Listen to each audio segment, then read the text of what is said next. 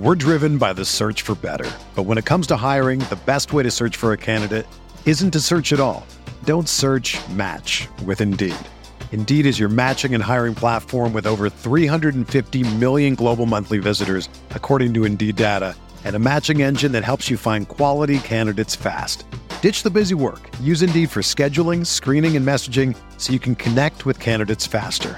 Leveraging over 140 million qualifications and preferences every day, Indeed's matching engine is constantly learning from your preferences, so the more you use Indeed, the better it gets.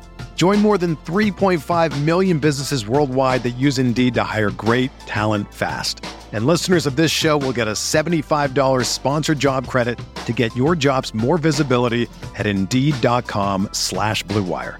Just go to Indeed.com slash BlueWire right now and support our show by saying that you heard about Indeed on this podcast.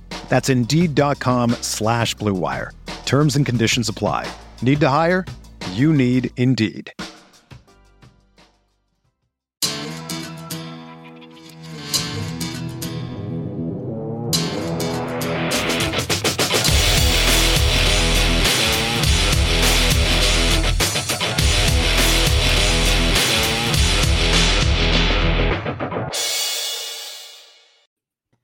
Hello, everyone. Welcome into the Guilty as Charged podcast. My name is Steven. I am your host. Happy to be here during Monday Night Football, and hopefully, you guys are taking a little bit of a break to uh, watch this. That game's kind of a snooze fest, but you know, it is what it is. Um, joining me, as always, are my guys Tyler and Alex. Tyler, we'll start with you, man. How are you doing? I'm doing just fine. I can't wait for all of your dislikes. We already have two before the show even started. I'm sure we'll be at double digits by the time I'm done talking. We already have two. We haven't even started. We had two Come before, on. like 10 minutes before the show started. So thanks, guys. you know, it makes it fun. We every everybody needs some critics, so it's all good. Uh, Alex, looks like you had a fun day yesterday. How you doing today, man? Yeah, um, took an Advil PM last night, knocked out for ten hours, then watched the game this morning. So I had a little Monday morning Chargers, and uh, that was um better than watching it live. I I would have been heated if I watched the game yesterday and watched the mm-hmm. things that happened live. So that that was better. But uh yeah, tough loss. Yeah, and uh it is currently 10:30 where Alex is, so uh appreciate him staying up. Past, Motherfuckers uh... better be thankful. I'll think of you uh, next Thanksgiving. Yes. Yeah, yeah, yeah. Uh, before we get started, I, you know, everybody was asking on Twitter um, about the fan experience yesterday and, and, kind of the turnout. Obviously, I was not there. Alex was not there. Tyler. Uh, so I'll let you kind of address the oh. uh, overtaking of the Vikings, if you will. Oh, it, okay. I haven't been to every game. You've been. You went to the Patriots game and you went to the Browns game. I did not yeah. go to those, so I couldn't say. But the three games that I went to, the Cowboys and the Raiders, and this game, the Vikings fans had the lowest turnout of opposing fans by far. Raiders fans had the most. It was pretty bad. Cowboys fans, I was surprised there were that many Chargers fans. In this one, yeah, the away section had a good section of Vikings fans, but they were quiet. They didn't do anything. I barely heard anything. There were some weak skull chants, but it was not good. I'm sure there were some people that were sitting in the away fan section who thought it was loud. Um, and yeah, sure it was. And 10,000, 15,000 people can make a lot of noise. But there were like 30 to 40,000 other Chargers fans, and they definitely had the overwhelming majority. And I heard that there was this narrative that Vikings fans had taken over the stadium or whatever. It wasn't even kind of like that. And I, I look, I do sit more on the home side, but I do sit in the end zone, so I get a good view of either side. Yeah. And it was pretty clearly like 65% Chargers fans in that stadium. Wasn't a full stadium. I'd, I'd say maybe 10, 15% of it wasn't full because, you know, Chargers, Vikings, you know, not everyone's showing up to that game. Sure. But no, the Vikings did not have the majority. They didn't have close to the majority. I don't understand where that narrative came from. If it was on TV, they were completely narrative pushing because not only were there not that many Vikings fans, or at least in terms of percentage, they were quiet. Like there was nothing going on. They were down four, and I'm st- and it's dead silent on third down for the Chargers, uh, or second down or whatever. Yeah, sometimes they get fired up. You know, after the Vikings score a touchdown, they get a little more fired up. But really, they were very quiet. Like that was the quietest yeah. opposing fan base I'd been around in a while. So any narrative that they were painting that there were more Vikings fans or that they were loud, BS, complete BS. Yeah, on TV, it was like, you know, there's that section in the corner where the away yeah. team always mm-hmm. runs out. that's always yep. full of opposing fans, and it was like they only showed that one corner Ridiculous. on TV, and it was just super annoying. Like I saw, you know, they showed the Die Hard Bolt Club in 121 like one time, mm-hmm. and other than that, it was all showing Vikings fans. So it was really annoying. And then in like the second quarter, the sideline reporter was like, "This is definitely a Chargers crowd, but Vikings fans are here. It happens everywhere else." And it's like, okay, which one is it? Is this a Chargers crowd or is this a Vikings crowd? Because you're only showing the Vikings crowd. Yeah, no, it was BS. It was definitely a Chargers crowd. Yeah, Vikings fans are loud. 10,000 people cheering is very loud. If you watch the two towers, a lot of Uruk-hai make a lot of noise. You know, that's 10,000 orcs and all that. But uh, no, there were definitely more Chargers fans, and the Chargers fans were louder. Yeah. So, I mean, I, so I've attended the Cowboys game, the Browns game, and the Patriots game. Uh, mm-hmm. The Browns game was definitely the most pro Chargers crowd that I've been in. Um, Cowboys was pretty close to 50 50, and then Patriots uh, was probably about 60 40. Um, but that was mm-hmm. Halloween. There weren't a ton. You know, there yeah. were a lot of empty seats that day. Like, you know, our, the section that I was in for the Patriots game was the same section as that I was in for the Browns game. And the section was about half empty, to be honest with you. So there wasn't a ton of juice that day. And there wasn't, you know, it was definitely not even close to like 85% full. Um, so I think if that's on a different day, like literally any other day, then that's probably a little closer to 70 30. Um, and that's definitely what the Browns was uh, from my experience as well. Yeah, I don't know. Uh, it looked like all Vikings fans on TV, but now I know that's a fake narrative. So yeah, I don't know. It doesn't surprise me that CBS and Fox go for that every time they try, just to you know, kind of kick the dog down. I don't know, but yeah. uh, yeah, it doesn't didn't, didn't seem quite right. Yeah. So yeah, and the, the video that they showed of the the Chiefs crowd in the in the Raiders stadium, like that is what people were painting things to the Chargers game to be looking like. Wasn't even close. Yeah. The uh that Vegas crowd is uh getting smaller and smaller. So, you know, I, I have to admit, you know, we'll we'll talk a lot about the Chargers game today, obviously, but I have to admit, watching the Raiders last night was uh it was a lot of fun. You know, the stadium gets overtaken by Chiefs fans you know, Gus Bradley was up to his usual tricks, putting Denzel Perryman on the slot in against Tyreek Hill. Uh, Derek Carr was check down Charlie. It was just, it was a lot of fun and uh, definitely kind of made up some some points after the Chargers loss. Yeah, um, well, I had to watch the game with my dad, and so that wasn't very happy. just watched him didn't watch, watch his season go away. Yeah, yeah, because that game started at what, like eleven thirty your time, Alex? I mean, it, I think it started at like nine twenty, and I was out by nine, and then I woke up today at like eight. So you know, I was I was out like a light, but uh, yeah, I did not watch that one. Well, that's good. That's fun. And uh, Tyler also picked the Raiders, so I'm sure that that added to the frustration there. Tyler also got that nope. Steelers Lions. Yeah, I, yeah. I picked the Steelers. The next day, he's like, "I have COVID," and then it's like, "Ugh." And then yeah, I had to watch Mason Rudolph tie it up with the Lions. Oh man, Ugh. that was a mess. All right. Well, it is officially that time of the night. We're here to talk about the Chargers loss at the hands of the Minnesota Vikings. Before we get mm-hmm. started, have to give a shout out to our sponsor, TickPick, uh, who is the official ticketing sponsor of the Guilty as Charged podcast.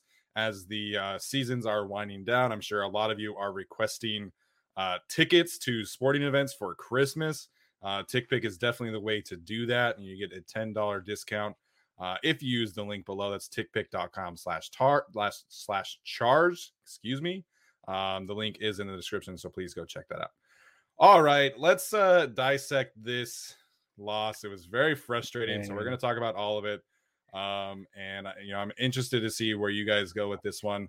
Uh, Alex, we'll start with you. What is your biggest uh, takeaway from this loss at the at the hands of the Minnesota Vikings? Uh, I mean, pretty much copy paste the Patriots game. Uh, I wish I could just insert footage of my reaction from that one, and it would pretty much be the same takes. Uh, offense looked okay at times, but also very dysfunctional at other times. A lot of drop passes, uh, a lot of questionable play calls, and you know, just all around not great play. Um, and they looked quite out of sync. Like to me, it's what we've seen from the Chargers the last month or so, unfortunately, uh, when it comes to the offensive end. Justin Herbert kind of getting, you know, rushed back there and not knowing what to do. Uh, Joe Lombardi play calls, we've talked about that to death.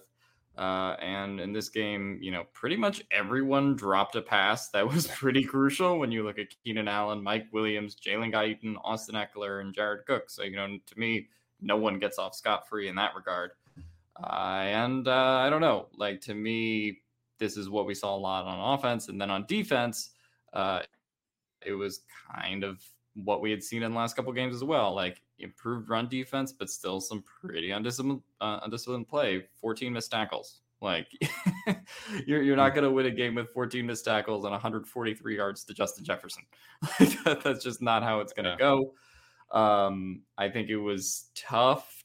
Uh, you know, going to be a tough matchup for the Chargers either way on the defensive side of the ball because they had to basically put Chris Harris or uh, Tevaughn Campbell on him and just live with that decision and they lived and died by that decision, unfortunately. So uh, I don't know. Overall, just a really dysfunctional day. They look like the same old Chargers. I was hoping to see a little bit more of that vibe we saw against the Eagles, where they were a little bit more focused, but they went against a tougher defense that is more like the Patriots and more like the Ravens.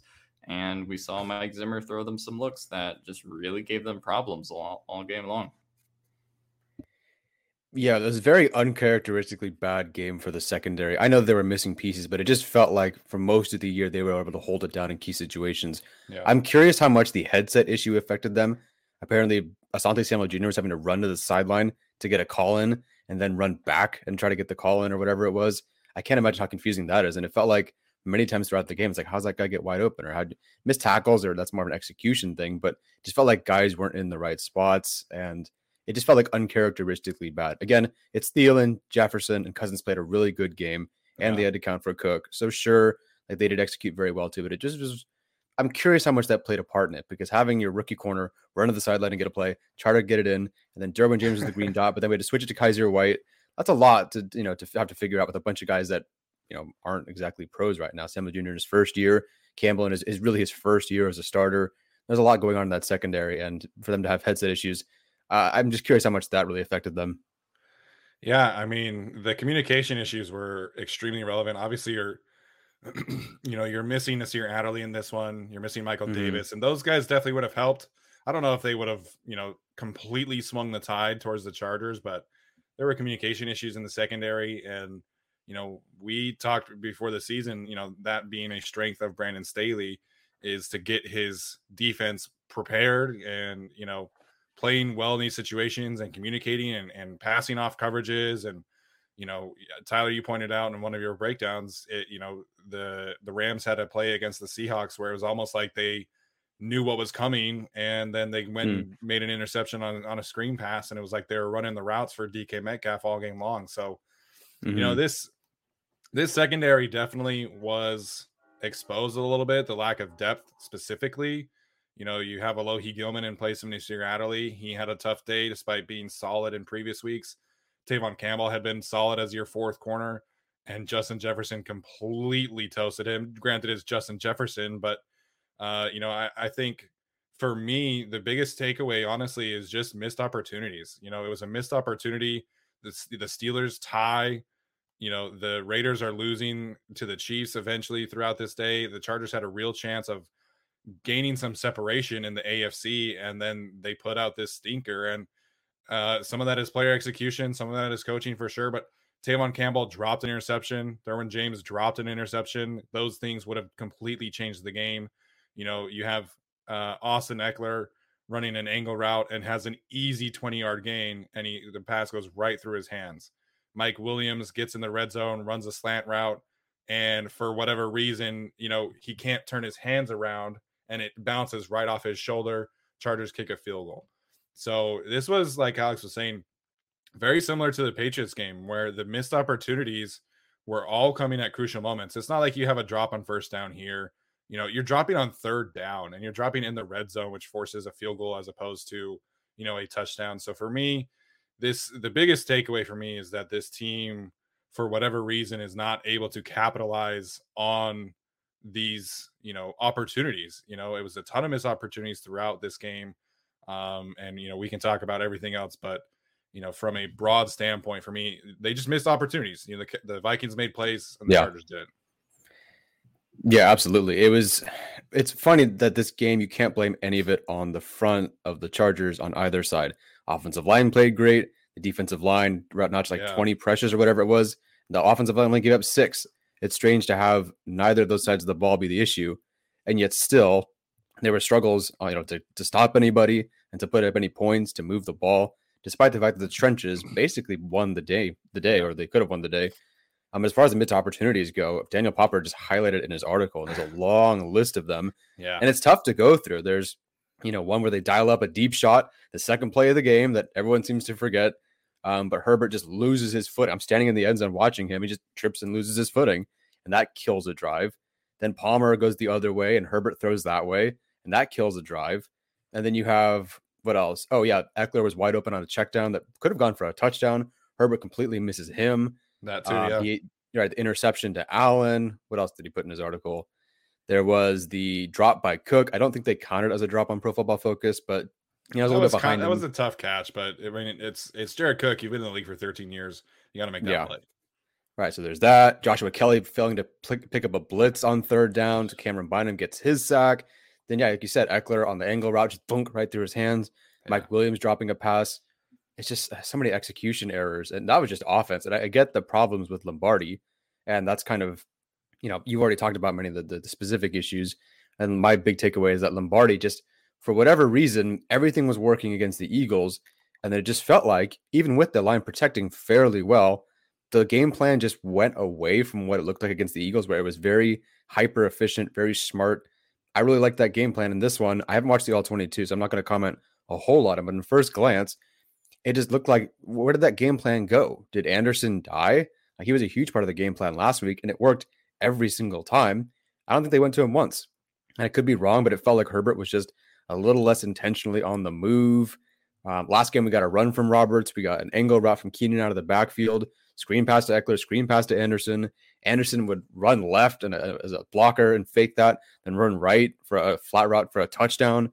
Just yeah. felt like that bag of tricks were gone. And I could be wrong, but I also felt like they're running a lot less spread, a lot less empty looks in passing situations, which I think is an excellent way to merge exactly what Herbert can do and what this offense wants to do. Because I think people forget that Herbert is as gifted in intelligence as he is athletically. And I think people are just like, oh, you know, throw it down the field, throw it down the field. But Herbert is also very, very, very, very smart. And I think maximizing his brain and the way he reads defenses, I think is an excellent way to go too, and an excellent way to maximize him. And they did that against the Eagles. They had five wide, four wide, or whatever.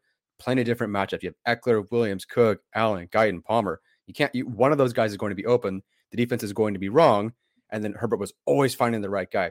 This game just didn't feel like they had that. So you know, I, am again, I might have more criticism after the all 22, but on, sure. on first watch, that's just kind of how it felt. Yeah, um, I mean, I, I've been far from a Lombardi apologist to this point, but to me, mm-hmm. yesterday mm-hmm. was not really on him. Like, I know a lot of people are going to talk about yeah. the lack of deep passes and stuff, but at the end of the day, like, the Chargers had like five players who had a drop yesterday. like, you know, and we're not talking about like, oh, Justin Herbert put it a little too far out there. Like, put it right on the money, like on crucial third, you know, uh, second, third down plays that, uh, you know, ended up moving them backwards, right?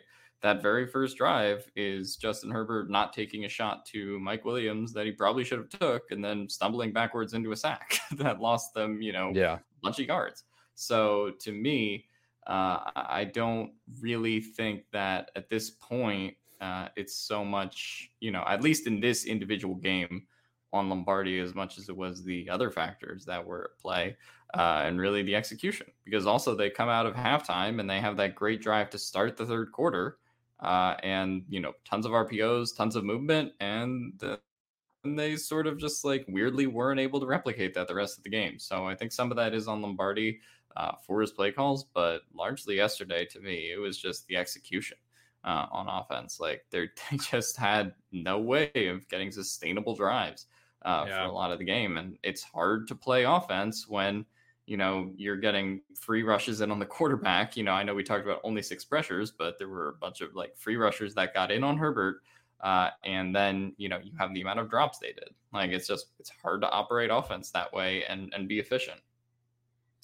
Yeah, I think for me, like you know, obviously I've been more patient with Joe Lombardi than than most. I, I would say, and you know that's because I, I know how long of a process this is. You know, as Arjun is pointing out in the in the chat right now, you know they're asking Justin Herbert to do a lot of things. You know, there is a ton on Justin Herbert's plate right now, and you know I, I kind of tweeted this, but you know he's coming to the line with two three plays. You know, in, in case of checks if it's a run play, he also has, you know, an advantage read built in, like the one, the touchdown to Mike Williams against, you know, the Cowboys, the touchdown to Mike Williams against the Chiefs. You know, he can come to the line and, and make a read and, and kind of change the play. Then there's the RPO aspect where he has to make all these decisions. So there's a ton on Justin Herbert's plate. And I think that is kind of it. And some people were saying like, well, make things easier. You know, the, the previous regime didn't really ask him to to do a whole lot. It was just snap the ball, re- make one read and throw. And it's like, well, you know, Brandon Staley is trying to make sure that Justin Herbert becomes the system. That's what that's his wording. That's what he said. And this is how you do it. You give him the opportunity and the freedom com- to come to the line of scrimmage with all of these checks and be able to read the defense and be able to take advantage of one-on-one matchups when they're there and make the adjustments. To me, the problem with Joe Lombardi's play calling specifically yesterday, again, like Tyler, I thought against the Eagles he was really solid. I thought against the Patriots yeah. he was okay. The problem mm-hmm. yesterday is that the offense was never able to get in a rhythm. And when the mm-hmm. offense is not able to get in a rhythm, Lombardi defaults to the quick passing game. And mm. that's why mm. he has so many quick passing dropbacks, Justin Herbert, that is, because when things are going wrong, that's what Lombardi knows best. And that's what he is defaulting to. So mm. if you're mm-hmm. going to criticize Joe Lombardi about anything, it's that specifically where if the offense is not working, he just falls back to what he knows. And, you know, he said last week that he has to do a better job of opening up his imagination. And I think mm-hmm. he's going to do that going forward. So I know everybody wants to fire Joe Lombardi today. I, am not there. You know, we've seen all these glimpses uh, against Philly, against the Chiefs, you know, mm-hmm. against uh, the Washington football team. These really good glimpses mm-hmm. of a hyper efficient and explosive offense. It's just yeah. that when things are going bad, Lombardi defaults to what he knows best, and what he knows best is is dead arm Drew Brees offense. So that to me is the hurdle for Joe Lombardi is to be able to keep the imagination open when things are going poorly. Yeah, that's a good call there. I do think to open the second half, I think they did a really good job of going back to what worked against the Eagles. Let's move, let's move. I think they hit like three of the same play in a row, and it just worked. I think it was Williams once or Allen, and then Parham yeah. on just like a nice play action bootleg, toss it to him, yards after the catch, and that worked. Again, that's that's what he's familiar with, and that's what he kind of knows he can do with Herbert. But yeah, I guess you're right. That, that is an interesting way to look at it. That he just defaults back to things that he's very comfortable with. And rewatching that Eagles um, all 22, I was actually wrong with how many plays it took to set up that Mike Williams pass. I think it was like five plays that it took to yeah. finally set up that deep shot. And if you can't get into a rhythm, you're constantly going three and out. You can't really show every single play you want to show yeah. to set up that deep shot. Now, they, I think they went for something similar on the second play of the game. But yeah, that's a, that's a very good point, and I think that makes sense considering what happened against the Eagles. I'd be curious to see what happened against the Vikings. I don't know exactly what. I'm sitting in the stands, but I think the all 22 will definitely show us something. Yeah, I mean, for me, it's just whenever they run into well coached defenses, this is what happens. Like, I mean, we could talk about the Eagles That's and Chiefs, and, and there were glimpses there. Um, but I watch the Eagles every week, unfortunately, and uh, that defense is terrible. um, I, it is pretty bad. Not good. Uh, so like you know the Vikings defense, I know they were missing guys yesterday, and Keenan Allen was putting uh, Breeland in a blender the entire game. But like so mm-hmm. at the same time, like they're a better defense, and they have guys like Eric Kendricks yeah. who are going to come in and make plays, right? So to me, mm-hmm. um, you know, when they go against an even you know mildly talented defense or a league average defense like the Patriots, like the Vikings, they have these kind of struggles because of what those teams saw when Baltimore yeah. played them right? I mean, so to me, that's really sort of what the storyline is going forward. And they will match up with teams that have bad defenses going forward, and they'll match up yeah. with teams that have good defenses.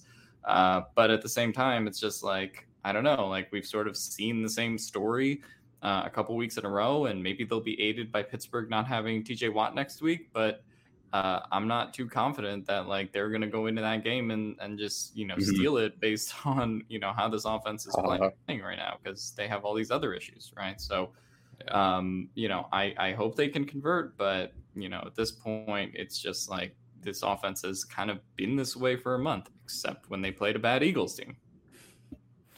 Yeah, that's fair. I, I think, you know, one of my wish list items for this team, obviously it's it's early, but one of my wish list items for next year is going to be to get a veteran coach on this coaching staff. I think you know we've mm. kind of seen the lack of experience over the last few weeks, particularly against you know the the teams that Alex is outlining, and you know that was kind of a, a concern by a lot of media members that this staff that Brandon Staley was assembling was very very young, and a lot of guys would be in their positions for the first time, and I think that's become a legitimate concern. You know, whether it's mm-hmm. uh, Vic Fangio after he gets canned or or whatever the case may be. You know, I think this team kind of does need a veteran presence within the coaching staff that can come in and, and kind of settle things down a little bit more than you know what we've seen the last few weeks. Kind of. Well, I said I kind of feel like that's Joe Lombardi though. I guess he's not really a, a veteran offensive coordinator though. Yeah, he's only been a play caller for like 25 games. Yeah. Oh, and good news, Mike Tomlin next week. Great. yeah, yeah, absolutely. So I want to shift gears a little bit. Um, I want to talk about Brandon Staley's decision making specifically because mm-hmm. you know we've seen them be hyper aggressive on these fourth downs. They didn't attempt a single one yesterday. I thought that they could have done at least two. I understand taking the field goal at the end, but I thought that Brandon Staley, you know, would have gone for it at least once yesterday. Um, Tyler, what'd you make in the, you know, being in the stands? What'd you make of Staley not going for it at all yesterday? Definitely a surprise because they had gone for it four times against the Eagles. And granted, the first two didn't work out, but one was near the goal line. I, I totally understand that. Another one was a, just a bad toss play to Kelley. But then they had two more times that game that worked for them that won them that game. So there's no reason after leaving that Eagles game that they shouldn't have gone for it on fourth down. So it was very surprising as I turned to everyone go, okay, here we go, fourth down. And it seemed pretty manageable. And they just didn't. And at the time, the defense I thought was playing pretty well. Like they were getting to the pass, the passer. Um, I don't think at that time Jefferson had really blown up the game. Uh, I could be mixing up when these things were happening, but it just felt like the defense was generally in control and the offensive line was protecting well. And they didn't go for it. I, I, was actually very, very surprised that they didn't because they did it against the Eagles. And maybe that's because you think, okay, you know, you can't stop their run offense. And they couldn't. They couldn't stop the Eagles' run. And the Eagles were scoring at will. So, of course, you know, yeah, let's go for it because we probably need one or two more of these. But the, I mean, the Vikings had Cook, then they had Jefferson and the Thielen. So I don't know, understand why you would deviate away from that because that offense could score, and they did. They scored 27 points or whatever it was. Yeah. So I don't understand why you would deviate from the plan because both offenses you just faced would could score, but against the Eagles you do it four times, and against this team you don't do it at all. And I thought they were manageable. It wasn't like you know fourth and eight. It wasn't anything sure. crazy. I thought it was plenty manageable. I think their average down and distance for fourth down is like two and a half yards right now or something like that. Um, so it wasn't like anything that bad. They didn't go for it. And then I was surprised also that they they had the one on fourth down. I think it was at their own like 40 or something like that. And they just they they let the time run down like an old school Rivers way, and they just took a timeout. Like if that's what you're gonna do anyway, like I just I don't know. It was definitely awkward. It was the very it just deviated very much so from what I'm used to seeing from them, and I don't exactly know why. Yeah, the whole like get to the line and like try to draw them off sides. I hate that shit so yeah, much. It never works. As soon as you do the first fake hike, everybody on the defense knows, okay, they're not going for it. So I hate that shit so much. That's one of my ultimate football pet peeves. Yeah, I thought they should have gone for it on the fourth and four, um, particularly just because of where they were on the field. I mean, you're on the 40, you're not going to kick it with Dustin Hopkins. No one's buying the, you know, uh, fake snap like we just said. And also, like, that could have been a big moment there, right? Like, if yeah. you get that first yeah. score, like, that puts you in the driver's seat. And Minnesota's offense at the time was struggling more than they were later in the game. So, to me, getting a 7 0 lead there, or even getting enough yardage to get a 3 0 lead, uh, outweighs, you know, uh, letting Minnesota start at the 40 yard line if you don't convert. Like, you know, so to me, uh, I, I didn't get that play call as far as the field goal at the end. I was fine with it um, because here's the thing: if you uh, get the field goal and then don't give up 18 yards on a third and 20, then you get the ball back. Uh, so uh, that that's the thing there. like, come on, like you just can't have the number of defensive breakdowns that they had on that drive, and, yeah. and then be mad that they kicked the field goal in retrospect. Like, uh, you know, because if they kicked a touchdown, it would have been the same, or if they went for it and got a touchdown, it would have been the same thing that they weren't able to stop them in the air. So uh, to me, I have no problem with the field goal call. Yeah, I think for me the biggest thing is just be consistent. You know, like Tyler is saying, you know, if you really have that much respect for the Vikings offense, like you you said you did, you know, and, and you approach the Chiefs and the Raiders and and the Eagles and the Cowboys with, you know, we have to go for it on fourth downs because we have to put up touchdowns and we have to, you know, sustain drives. Then you got to do it against the Vikings. You know, the Vikings may not be, you know, a, a, great team by any means, but the best part of that team is the offense, you know, with Kirk Cousins and Dalvin Cook and Justin Jefferson and Adam Thielen. Like they put up points on everybody.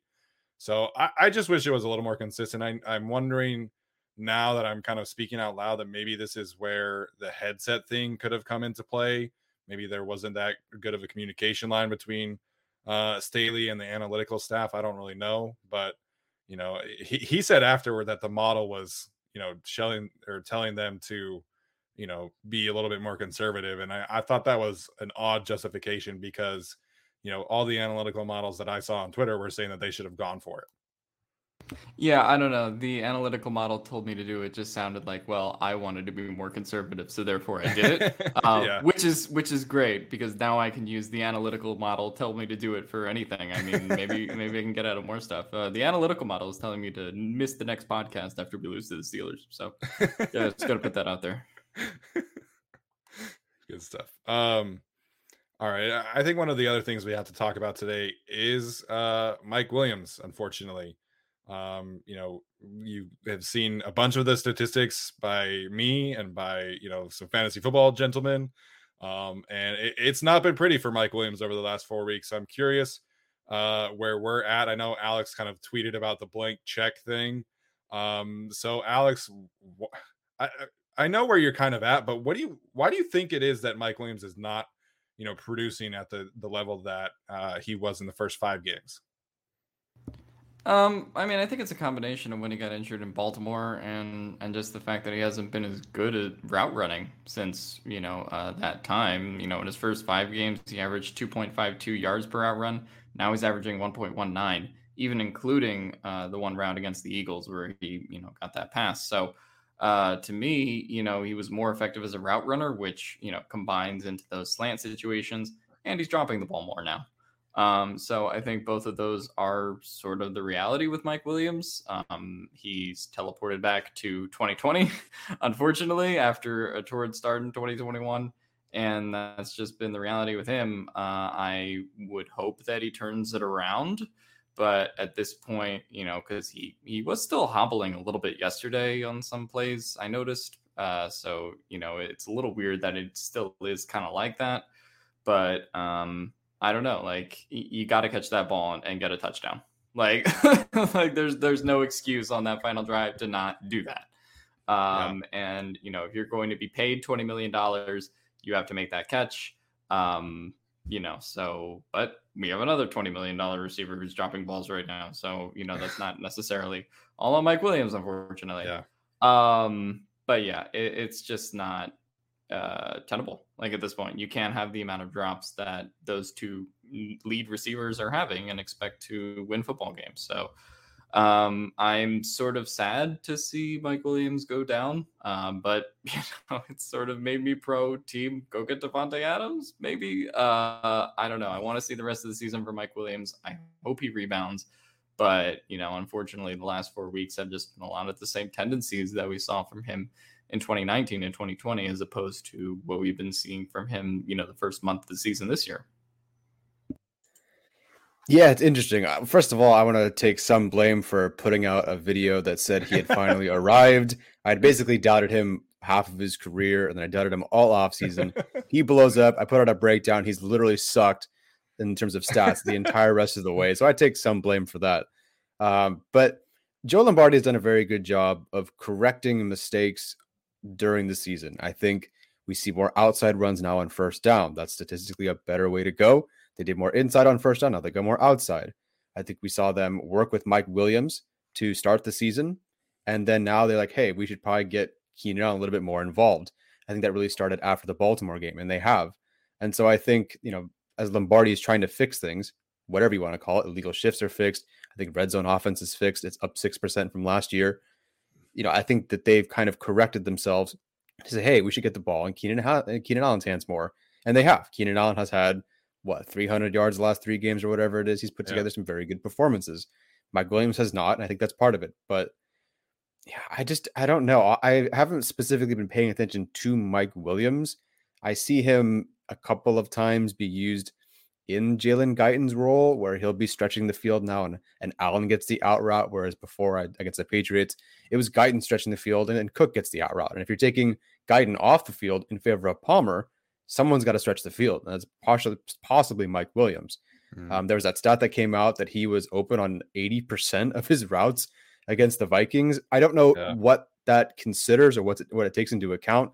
Right. But if he were open on 80% of his routes and they and and Herbert was just not finding him, that's a problem because they, they were nothing but synced up and perfect on all short throws and some deep throws, or at least 20 yard throws to start the year.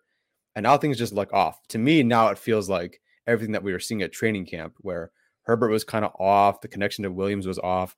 a couple of timing routes we've seen, one against the, the Eagles at like the five.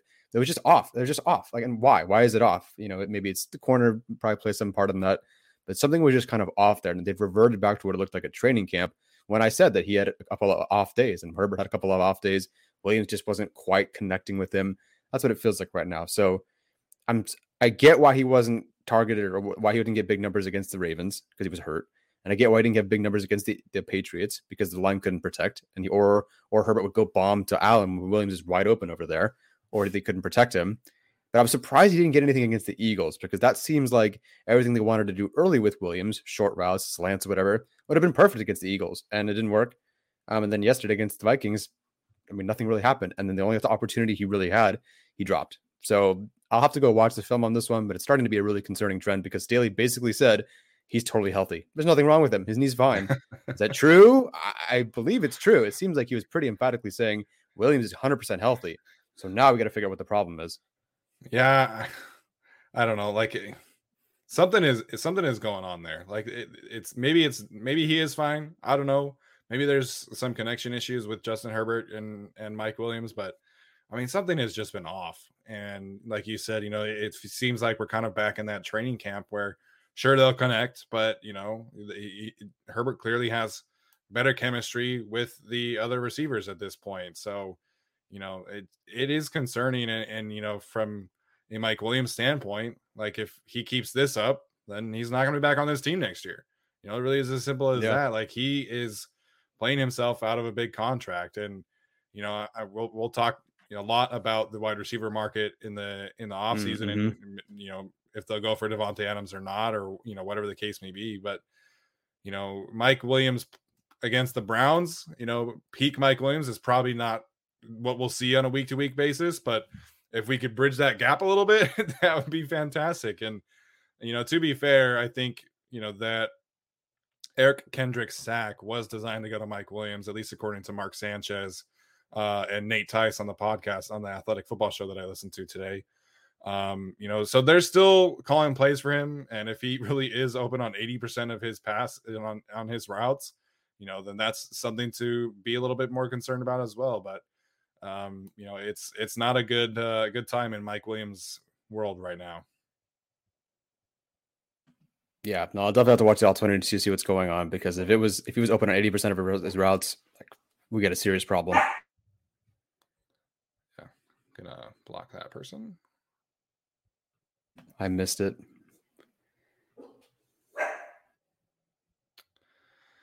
Um, all right. So I want to talk about something good about this game that happened yesterday. Uh, and that is the run defense. You know, since uh, Alex's guy Justin Jones has come back the last three mm-hmm. games, mm-hmm. the Chargers have improved to 25th in the league in rushing yards uh, per game allowed. Um, and that's you know a big step, and that's with you know the Jalen Hurts scrambles and the Patriots rushing the you know running the ball 55 times or whatever the, the case was. So um, I think the run defense is is slowly getting better. You know, I'm definitely not ready to to crown them as a really good run defense, but you know they're getting healthier. Kenneth Murray comes back. Drew Tranquill should be back this week, hopefully. Uh, he's still on the COVID list, but you know this team can get uh, Tranquill and Adderley back. You know, with Justin Jones and Linval Joseph up front, they've taken some big steps the last few weeks, and I, you know, it sucks that now the secondary is in a bad spot, but you know the run defense is playing really well the last few weeks. Yeah, I think they've been playing well. Um, you know, although the problem is you can't have 14 missed tackles and allow Dalvin Cook to yes. you know bounce off defenders. You know, like yeah. there were there could have been several drives that were shortened if that doesn't happen. Yeah. Uh, you know, particularly maybe a certain you know second and 17.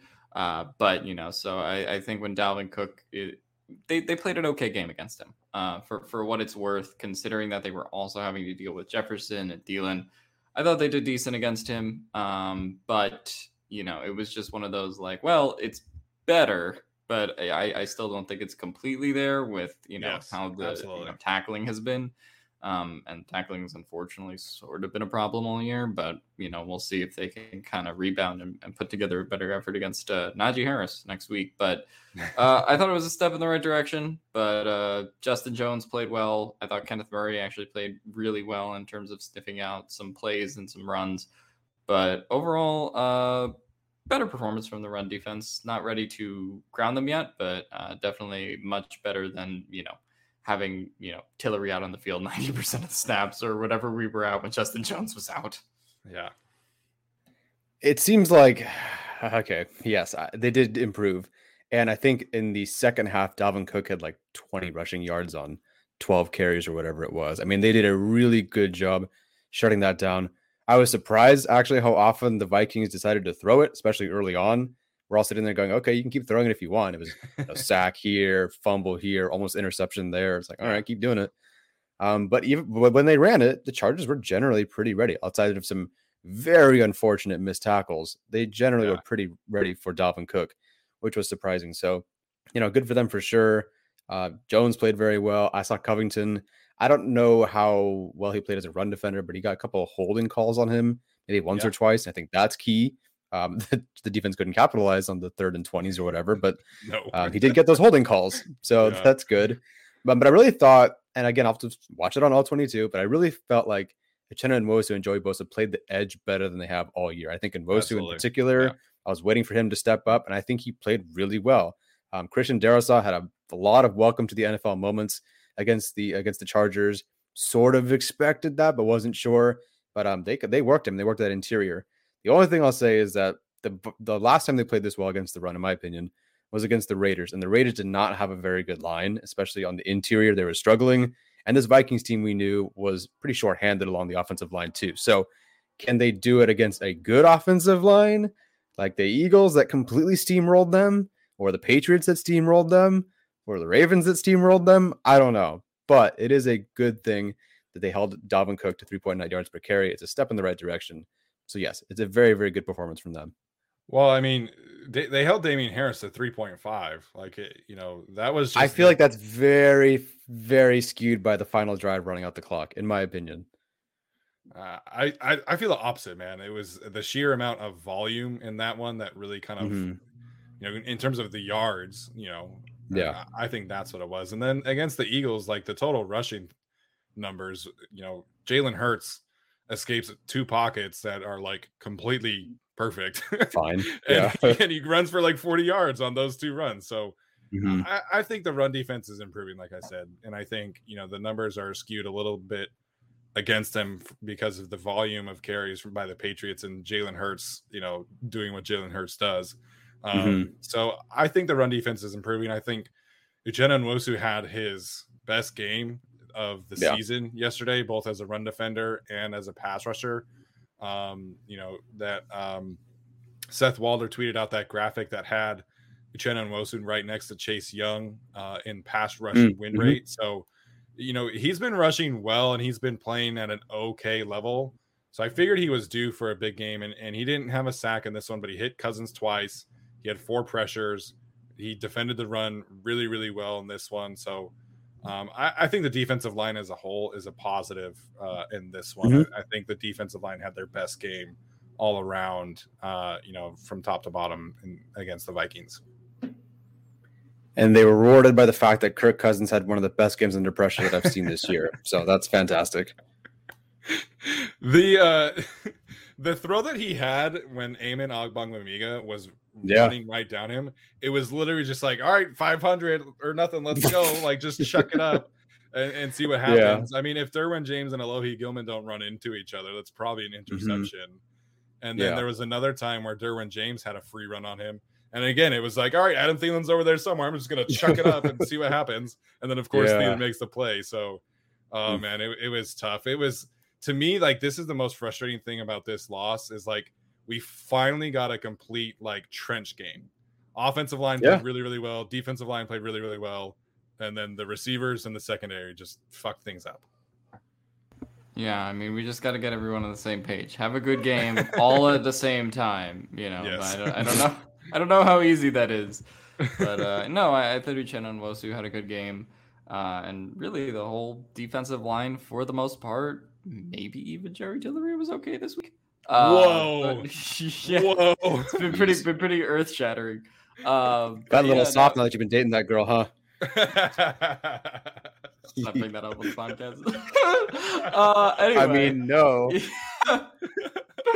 okay. Uh, no, but I, I, yeah, I thought the defensive line played better. Um, and yeah, the story of the game is certainly secondary. Yeah, absolutely. All right guys any other uh major takeaways from this one before we get into some uh studs and duds? No. No. Okay. All right. Let's do it. Um as always after we finish studs and duds we will take we're driven by the search for better. But when it comes to hiring the best way to search for a candidate isn't to search at all. Don't search match with indeed Indeed is your matching and hiring platform with over 350 million global monthly visitors, according to Indeed data, and a matching engine that helps you find quality candidates fast. Ditch the busy work. Use Indeed for scheduling, screening, and messaging so you can connect with candidates faster. Leveraging over 140 million qualifications and preferences every day, Indeed's matching engine is constantly learning from your preferences, so the more you use Indeed, the better it gets. Join more than 3.5 million businesses worldwide that use Indeed to hire great talent fast. And listeners of this show will get a $75 sponsored job credit to get your jobs more visibility at Indeed.com slash BlueWire. Just go to Indeed.com slash BlueWire right now and support our show by saying that you heard about Indeed on this podcast. That's Indeed.com slash BlueWire. Terms and conditions apply. Need to hire? You need Indeed take some time for some questions. So be sure to uh, type them in the chat. Let me change the banner. All right. So, um, Tyler, I'll let you start this one off. Who is your stud of the day? Yeah, it's going to go to the guy that I mentioned at the Uchenna Nwosu. I he think he was only credited for four pressures. No one is credited for a pressure or a sack on that sack fumble from Cousins. Apparently, it was his offensive lineman's fault. I don't get how that works. Um, but I think he should have been, you know, somewhere around that. But four pressures, two run stops, one target in coverage where he dropped Cook for a minus one or whatever it was. I think he just had an excellent game. It was the first game all year where I felt like Joey Bosa had a true running mate opposite him. Yeah. I don't remember another time this year where it's it's felt like that. A couple splash plays, sure, but not consistent. Where and most it was excellent in the run game, setting the edge, getting pressure in coverage. Um, so yeah, he gets my game ball because he really, really stepped up. Alex, who's uh, who's oh. your stud of the day? Uh, yeah, I think for this one and for the purposes of this game, I'm kind of gonna go with Kenneth Murray. Uh, I thought he had a couple plays in there that were really good. Uh, you know, not a glaring like stat line or anything, but he had a nice play where he held uh, Cook back there, uh, and you know, kind of eased into what I thought was probably one of his better uh, linebacker performances of the year. Obviously, was not very good against Dallas and Kansas City, so it's not saying a ton. Um, but I do think this was sort of a return to normal for him. Um, had a couple decent like pass rush reps where you know he just uh, went straight to Kirk Cousins when he realized it was available. Uh, you know, so I thought that that was just kind of good recognition from him. Uh, I don't know how his role will change when Drew Tranquill is back and healthy, and how they sort of have Amen Ogbongbemiga who's playable, uh, and you know maybe they'll yeah. get Niemann a little bit involved. So I don't know if they're really going to transition him to that sort of like edge linebacker hybrid that they were talking about. But for the purposes of filling the linebacker role this game, I thought he did pretty okay. Uh, not bad in pass coverage either. So, you know, uh, I mean, this was kind of a return to form game from him, and I hope we see more, you know, improvement in these next couple weeks as he sort of comes back from the injury. Yeah, so he Did played. He really have a good game? Did he really? It probably looks different on TV or when you rewatch it. I was live, so I don't know. Mm. Yeah, well, I'm interested to see on the film. I remember a couple plays where he got completely washed out of the play, but you know, we'll see. I, am I want to watch the film on that one before I really judge it because this is the first time he had taken snaps on the edge in an NFL game. He had 11 snaps there. Uh, I think how many did you say Chris Rumph had? I think he had one. So yeah, one edge rusher snap or pass rusher snap. Yeah, I, I, don't know how I feel about that one. You know, you, are drafting Chris Rumph to be an edge rusher, and now uh, he's being replaced by a guy who can't play linebacker. So I don't know. I, am I'm, I'm going to reserve judgment on Kenneth Murray until I, I sit down and watch the all 22.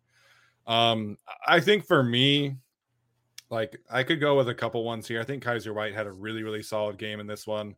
Um, mm. That really is has been the biggest benefit to me of Justin Jones coming back is that Kenneth, or, well, Kenneth Murray too, but Kyzir White, you know, sp- specifically has a little bit more flexibility because he doesn't have guys in his lap every single play. So I think Kyzir mm-hmm. White could be it. I think for me though, it's got to be Corey Linsley. I mean, yeah. Linsley is, is playing at such a good level right now. He hasn't allowed a pressure since October 4th, according to Pro Football Focus. And, you know, he's making all these calls. And I, I think for the most part, the calls against pressures are have been pretty solid. You know, that was a Joshua Kelley error, in my opinion, and then a Jared Cook error. So I thought the offensive line played good as a whole. You know, they only allowed, I think, four pressures total Storm Norton had one, which is really good. We've only seen two pressures from him the last two weeks. But I think Corey Linsley's impact is really being felt on this team. Uh, and zero pressures in the last five games is just crazy, especially con- you know considering where we were at the center position at this time last year with Dan Feeney. Yeah, and I, th- I think Storm Norton deserves a shout out too, or the you know the game yeah. ball that people are calling for him in the comments uh, even though he might have not been in our top three. Like two pressures the last two weeks is really good for him. Uh, and you know, especially after I think he had 12 pressures combined uh, when it came to Baltimore and New England. So he's definitely improved a little bit. Not going against quite the height of competition that maybe he was earlier in the year, but still I think deserves yeah. a lot of credit for his improvement and not being necessarily the liability on the offensive line that they felt like they had to help all the time. So yeah, no, seemingly had the best game of his career, low key. Uh, and yeah, I, will be curious to see how Steven sort of talks about the offensive line after this one uh, when he watches all the all 22. But I thought Storm Norton had a great game, and uh, also hope uh, that uh, what's his face. Uh, TJ Watt doesn't play next week because maybe Storm Norton can handle maybe Storm Norton can handle Vikings, Vikings and Eagles edges, but you know I don't know if he's gonna put up that kind of performance against him, but we'll see. Yeah, uh, I was. Uh, I'm curious to look at you know what the the difference in snaps between Patrick Jones and Everson Griffen against Storm was because I saw obviously there were a few illegal hands to the face penalties against Rashawn Slater and like hey come on man like take it easy on our guy um you know but I'm curious to see how much Everson Griffen went against Storm because if it was a lot of Storm against hmm. Patrick Jones I think that will make me feel a little bit differently than Storm playing well against Everson Griffen, who, like I said on our show on Thursday, uh, has been playing really well for the Vikings. Random question: Have you seen Slater get calls like hands to the face or anything, or do they just not? This was the first time. This was the first time. Okay. Because I thought that yeah. there were a couple against Randy Gregory that could have been called watching that film back. I thought mm-hmm. there were at, there was at least one against Chris Jones that could have been called. Um, mm. But this this was the first one. Apparently, Philip Rivers is going on the Manning cast in a little bit, so that's going to be fun. Hopefully, we we finish up right in time for that one. Well, the game's about to wrap up as a big fat loss for the Rams. All right, let's get to the duds of the day. I think for me, like I'm gonna take the I'm gonna take the first bullet and say Brandon Staley. I okay that the I thought that the decision making on the fourth downs in particularly was was not great. I thought that the defensive secondary was not super prepared for what the Vikings were were going to do and throw at them. Granted, again, Justin Jefferson is a fantastic player, probably in the mm-hmm. conversation for uh, you know, best receiver in the league in a few years from now. I think he's, you know, a great young receiver, but I was just was really kind of underwhelmed by the secondary plan. You know, there were some communication issues. Chris Harris motioning over for Alohi Gilman to help him out and then didn't. And then he threw that fucking tantrum that pissed me the hell off. But, you know, I, Chris Harris was actually okay in this one. I have to say that. You know, Chris Harris played pretty well in this game. But overall, I just the the secondary and the game planning has been such a strength for this team that I, I have to give it to Staley in this one. I thought the game plan on defense was not great, and I thought his decision making in the game on fourth downs uh, left a lot to be desired as well. So Brandon Staley, dud of the day for me. Yeah, you mentioned uh, Chris Harris playing relatively well. I'll tell you about a cornerback who didn't play particularly well. Uh, uh, yeah. Tevaughn Campbell, unfortunately, does have to be done of the day we're gonna go hard against Chris Harris, then you're kind of gonna go hard against yes. him. Yes. Uh, 127 yards, 18.1 yards per reception, a passer rating of 118.8 against him.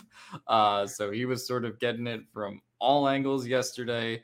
Yeah. And Justin Jefferson, not an easy matchup by any means, obviously, but it could have been a lot better. And there were just times where he was getting absolutely out muscled on some of those catches. Yeah. Also held them a bunch of times. So, I mean, you know, to me, um, you know, I felt more confident going into the game with him than Chris Harris, but I sort of think in retrospect that yeah, it, it, flipped, and I, I, well, I kind of do feel like still, if you put Chris Harris on Justin Jefferson for the whole game, and you put Tevaughn Campbell on Justin Jefferson the whole game, probably wouldn't have been a different result uh, you know, pick your poison and how you want to die. But uh, I do think that Tevaughn Campbell still shows some signs like a prospect as someone who can get better. Um, but this was definitely yeah. a step backwards for him, although did come with obviously the more increased responsibility of playing CB1.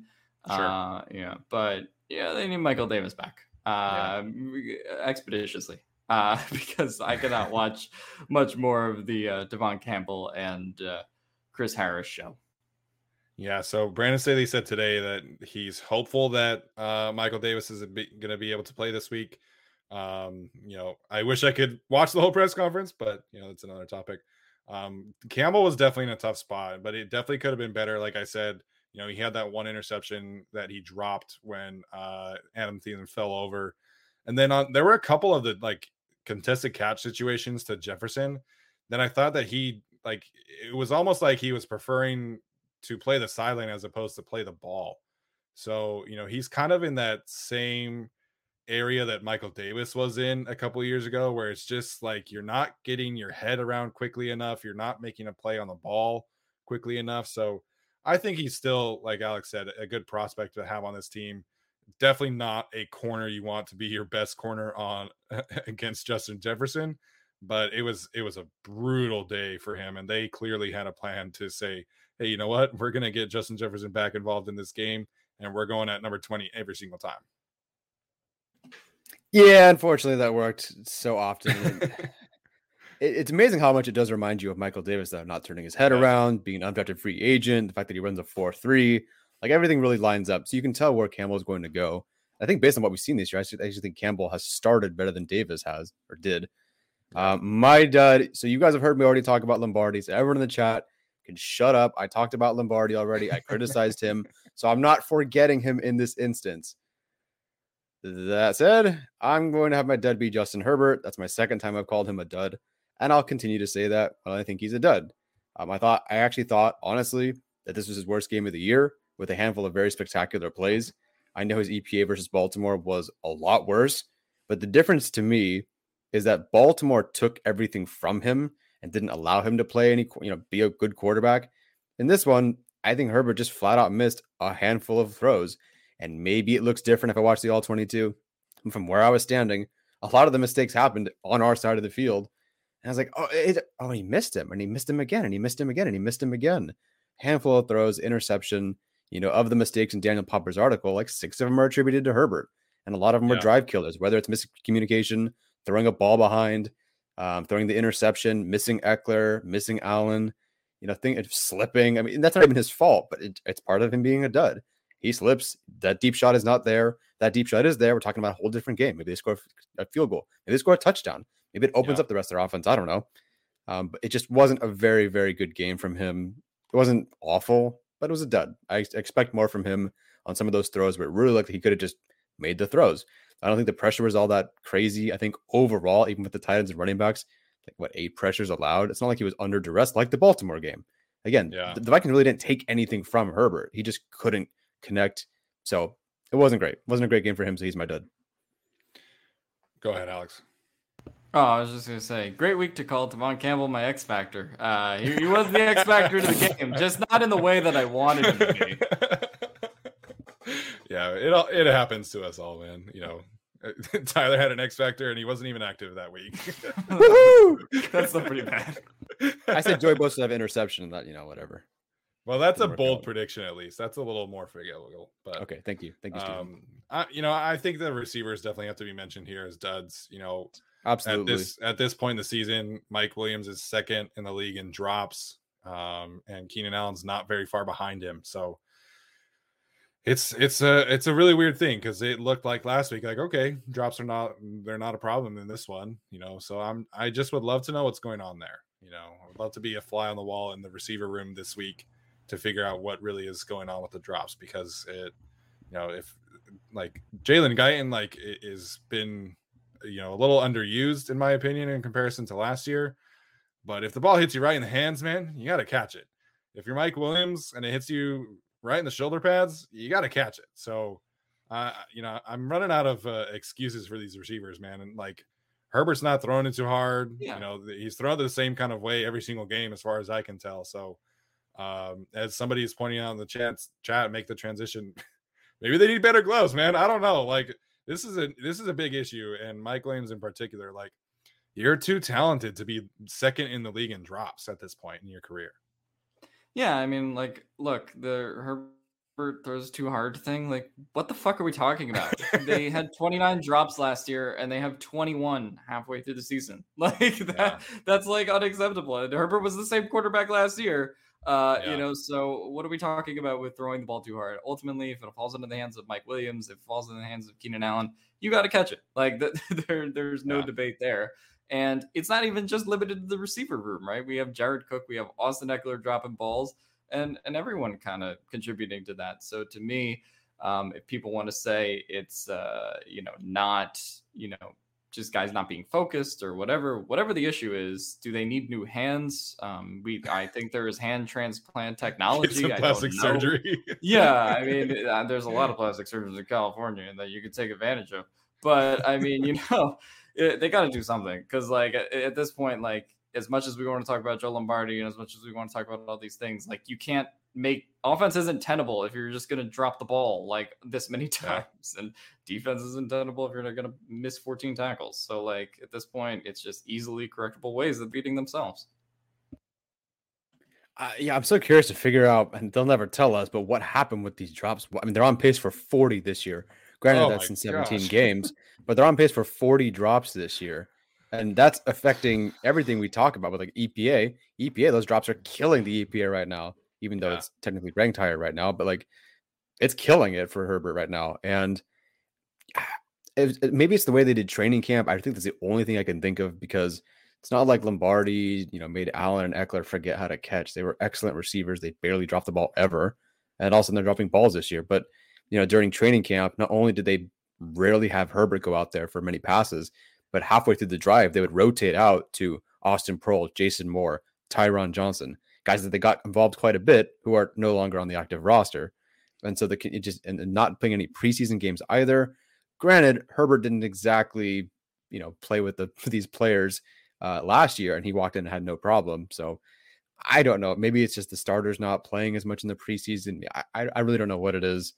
Um, that's the only thing I could think of because this is a, it's a disturbing trend and nothing's gotten better. Like we think, okay, regression to the mean, regression to the mean, but like yeah. we're not regressing to any new mean right now. Like it's it started off. Eh, we've seen a couple decent games, but it's basically been four drops, three drops, five drops, four drops, three drops. There's been no really consistent effort, and and then just in this particular game is on awful situations. Uh, uh, someone else said Tyron Johnson, so I don't have to say it the show, but yeah. yeah. I mean the guy who never dropped a pass last year? Yeah, yeah. Mm-hmm. Oh yeah, that'd be that'd be fun. Hey, uh, eh, can I interest you guys in that fifth tight end though? Jesus. oh yeah, Gabe Nabers and uh, Joshua Kelley, they're all earning their spots on this roster right now. I know. Jesus. I know. so bad. Um, all right, so we'll take some questions now. If you guys have them, uh, feel free to shoot them in the chat. Um, we also have the super chat feature enabled. We'll try to uh, get out of here in like 10 minutes or so before uh, Philip Rivers comes on uh, the ManningCast because I want to go watch that too. So, um, all right. So there was a super chat from earlier, I think, wasn't there, or was was I imagining? Yeah, it was just kind of a comment, I think, more than a question. Oh, okay. But there was one.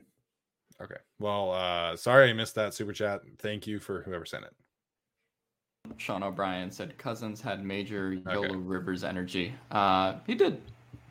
He did. He sure did. There was a lot of chucking it up, and I, it was surprising because you know Kirk Cousins doesn't usually throw a ton of con- contested catch situations, um, mm-hmm. and he mm-hmm. threw a lot of them yesterday. So I was surprised.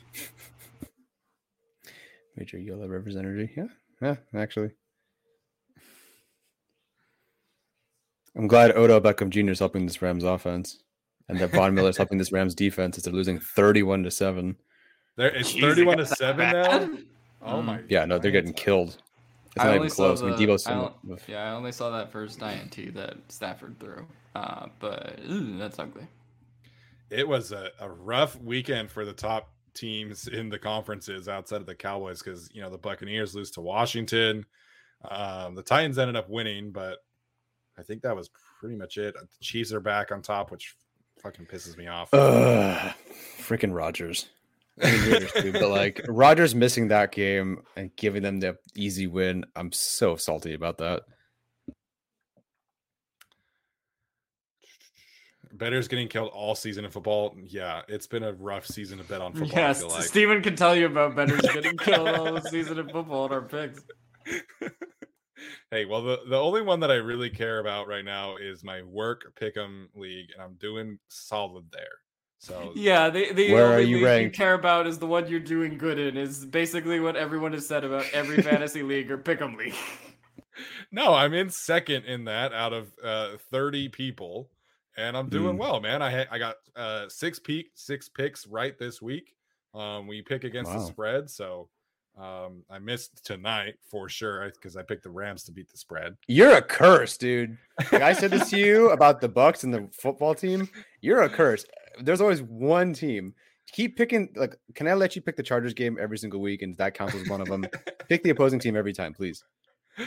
Well, I feel like our picks, my my Chargers picks on this show have been okay. I feel like I don't know. Maybe Probably. I think the Chargers too much. I think Alex is more dead on because he's slightly more negative, and it's worked in his favor for a couple of games. Yeah, well, I, yeah, I did pick the Ravens one when everyone was on like cloud nine, but uh, yeah, I also did think they would beat the Vikings yesterday. Uh, I don't know what I'm gonna do with the Steelers pick. We'll see what happens there. Yeah, that that for me really is gonna depend on if T.J. Watt plays or not. yeah, because T.J. Watt against Storm Norton is not gonna be fun. Um, all right, a couple questions about the running backs. I like this one specifically from Pedro. Uh, how do you think we should address our RB2? It seems like no one is stepping up for that spot. So obviously we've we've talked a lot about our frustrations with this position. Um, you know, uh, Larry Rountree did score his first career touchdown, had a hell of a dance. He told Alex and I that he would have something special for his first touchdown, and he did not disappoint. Still, I think he had uh, like five carries for 10 yards or something like that. Um, Joshua Kelley had one carry for six yards and had some terrible breakdowns in pass protection. So I can't imagine our feelings have changed much on this situation, but unfortunately, uh, it seems like Brandon Staley is content with waiting for the offseason. You know, I tweeted this out, but I think signing a veteran running back next year in free agency is kind of how I would handle it. What about you guys? Um, yeah, pr- pretty much same thing. I think you could sign a veteran running back, someone to put behind Ekeler. Um, I think you could go through the draft again and pick a guy who runs like a little bit faster than a four seven this time. Um, that's also a possibility.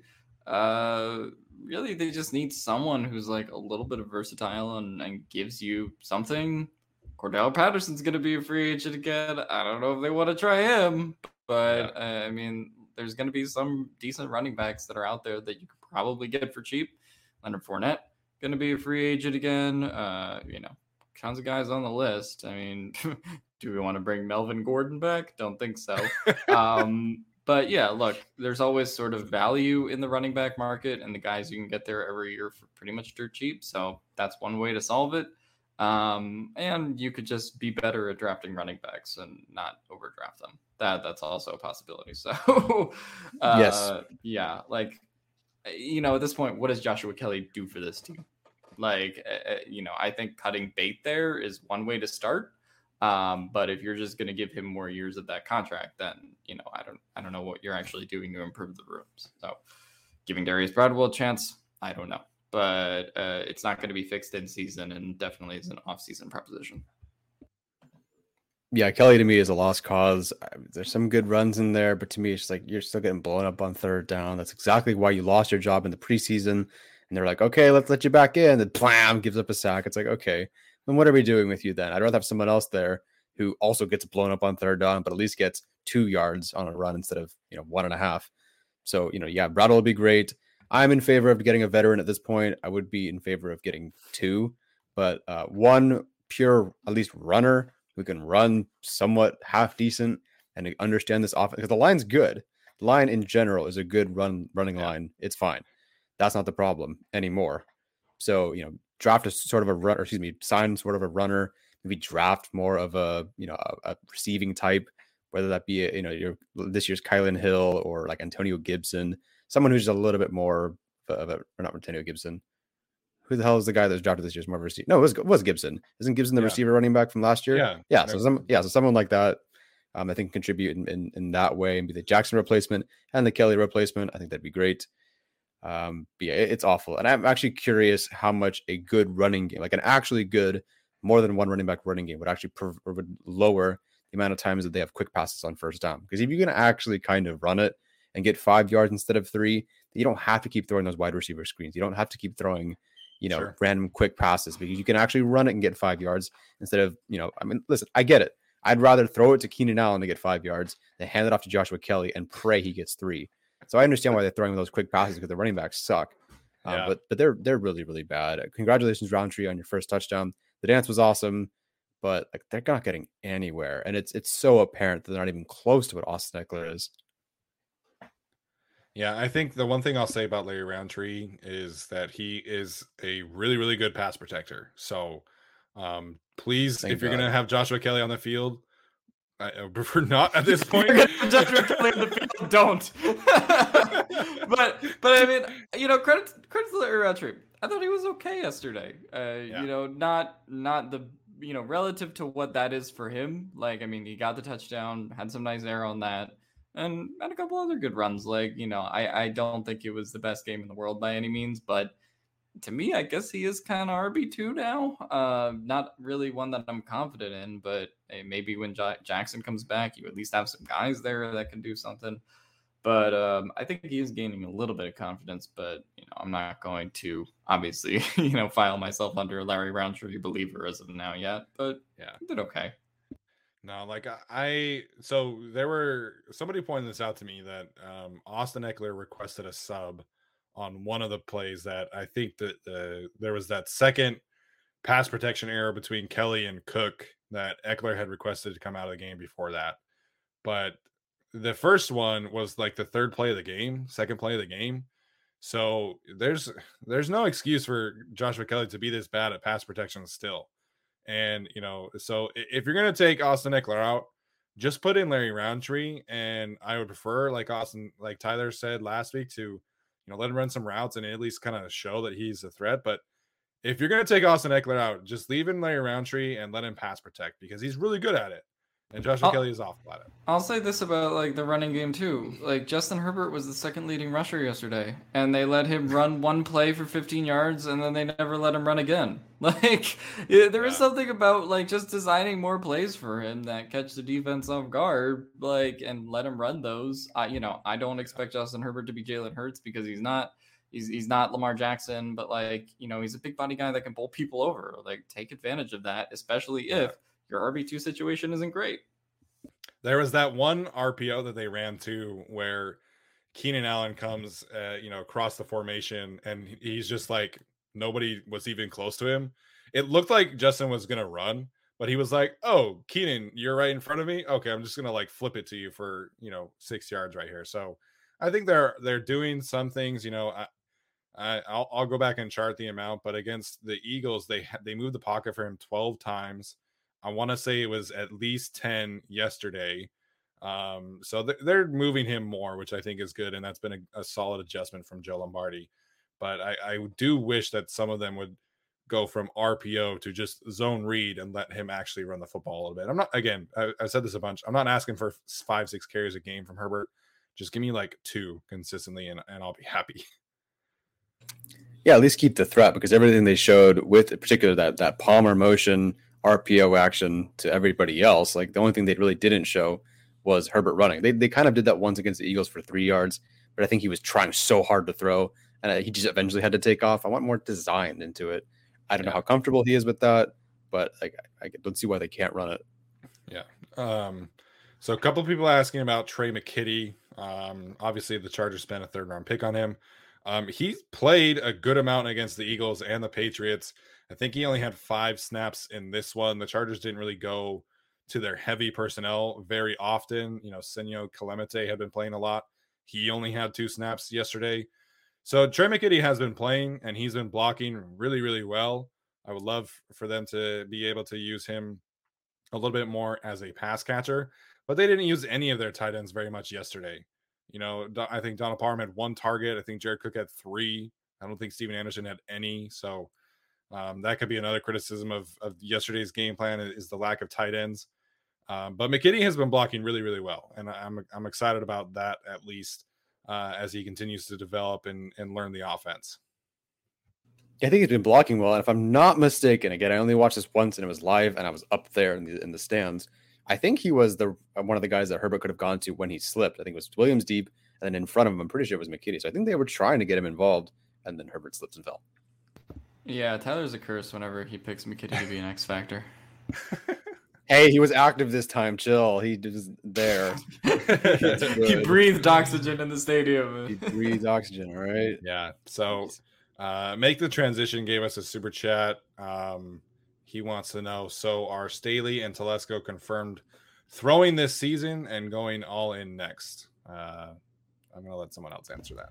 I don't think they're well, throwing the season. Um, the team just isn't isn't very good right now. But uh, yeah, no, I, I, don't think Staley is the kind of guy to tank because if Staley and Telesco tank, they're going to be out of jobs. So uh, no, I don't think they're throwing the season. But uh, I guess all you know next year might be the all in year. Who knows? But uh, yeah, no, they're they're fired if they throw the season. So yes, they are definitely, obviously, and partially unfortunately, throwing everything till next year and the year after, I guess. But um, yeah, they're not throwing this season. They need to keep their jobs, like Alex said. Yeah, the team was four and one. Like, let's chill out a little bit. You know, they're they're in their little. they won last week. they won a, literally a week ago. Like now they're throwing the season. Let's chill out a little bit. But thank you for the super chat. but thank you. Yeah. uh, somebody asked if we could bring LT back on a minimum contract. Uh, I don't sure. think LT is in football shape, but honestly, don't know if that would be much of a deterrent right now. I don't know if Joshua Kelley's in football shape, so I mean.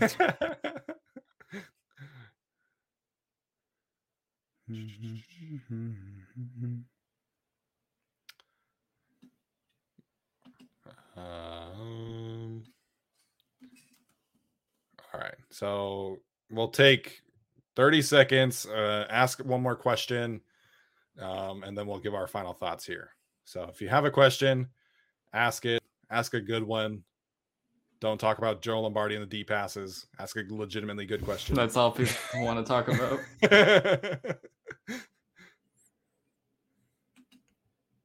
I mean, you can ask about the deep ball passes if you want. It's just gonna need about another 30 minute video for this.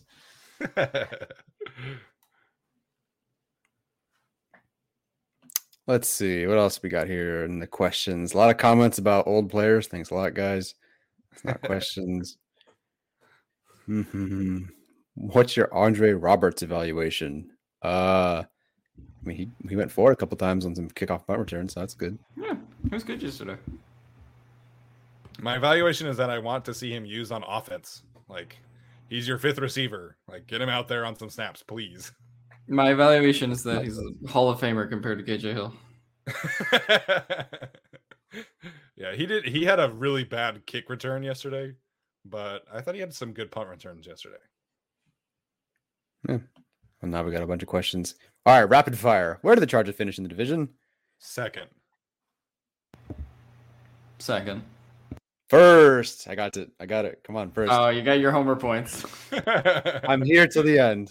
All right, next question. Uh should we re-sign Mike Williams? Yes. Probably. Shake the thing. Unknown. Mm, neutral. Neutral. Okay. Um what is your approach to beat the Steelers? Pray that TJ Watt does not COVID. play. Yeah. Biological warfare. Pray that the Big Ben's COVID is still in his body and Mason Rudolph has to play. Pray- Not that I hope the COVID kills Big Ben. I just, No, I gotcha. just I gotcha. say, you know, it's just got to be in his body until Monday. hmm All right. Next one. Do we care about Bulaga's status anymore? If so, do we know? Yes, we care. Um, he's been really good when he's been on the field, but no, we don't know anything about that. Uh, he's not coming back. True. He's probably not coming back, but I do care because I'm sort of curious if they open up more deep shots that way. Yes. Um, Job- Jobani, Jobani, Meneses, is it Lombardi's scheme or poor execution the reason for the offensive woes? One, two, three. Yes. Good job, you guys. Good job. Um, B. John, have we found our kicker? Ready? One, two, three. Yes. I'm pretty sure, but I'm a Chargers fan. I know how this ends. I don't know. Every week it's something different. Probably. oh man, uh, Kareem's mom is having surgery tomorrow. Uh, Oh wow. Well, Shout what out for? Kareem. Good vibes. yeah. Uh, Pedro, should we re-sign Oday Aboushi? Yes. Yeah. hmm Yes. All right. That feels like a good one to end on. Yeah. Nice. All right, Tyler. Final thoughts before we get out tonight. I uh, can't wait to watch the All 22. I'll do a, a breakdown. I had an Eagles breakdown, and I was like, well, maybe I'll wait one more week to dump a bunch of praise on Lombardi, and then he it wasn't that great. So that's a 30 minute video that's just gonna sit in the ether and do whatever for like the rest of my life.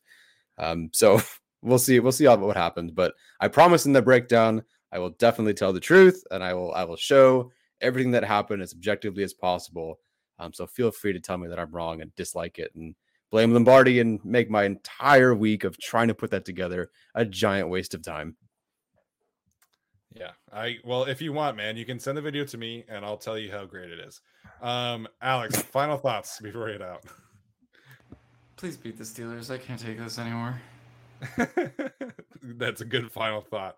Um, yeah, I think you know at this point it's obviously a frustrating time to uh, be a fan of this team. You know, this team's definitely not living up to its potential.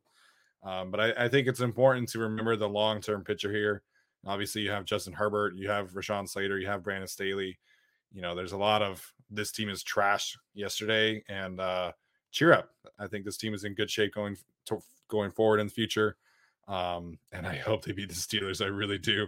Still, Um, still the seventh seed. We're yeah, in the they playoff, uh, baby, in the mix. That's the thing, though, is like you know, if the Steelers, if the Chargers beat the Steelers, Cowboys beat the Chiefs, then you're back in the in the top three. So you know, we've seen the AFC flip on its head every single week, and that can obviously happen out uh, in the future. So um, that's going to do it for us today, guys. Thank you so much for tuning in. This has been a fun, uh, fun one in the chat. Um, hope Kareem, I, ho- I hope your mom's doing well. Hope the surgery goes well. Um, as always, leave a rating or a view if you are listening to this version on the podcast platforms. If you're watching the replay of this on YouTube, please like the video and subscribe to the channel. All that really helps. Uh, and we'll see you guys next time.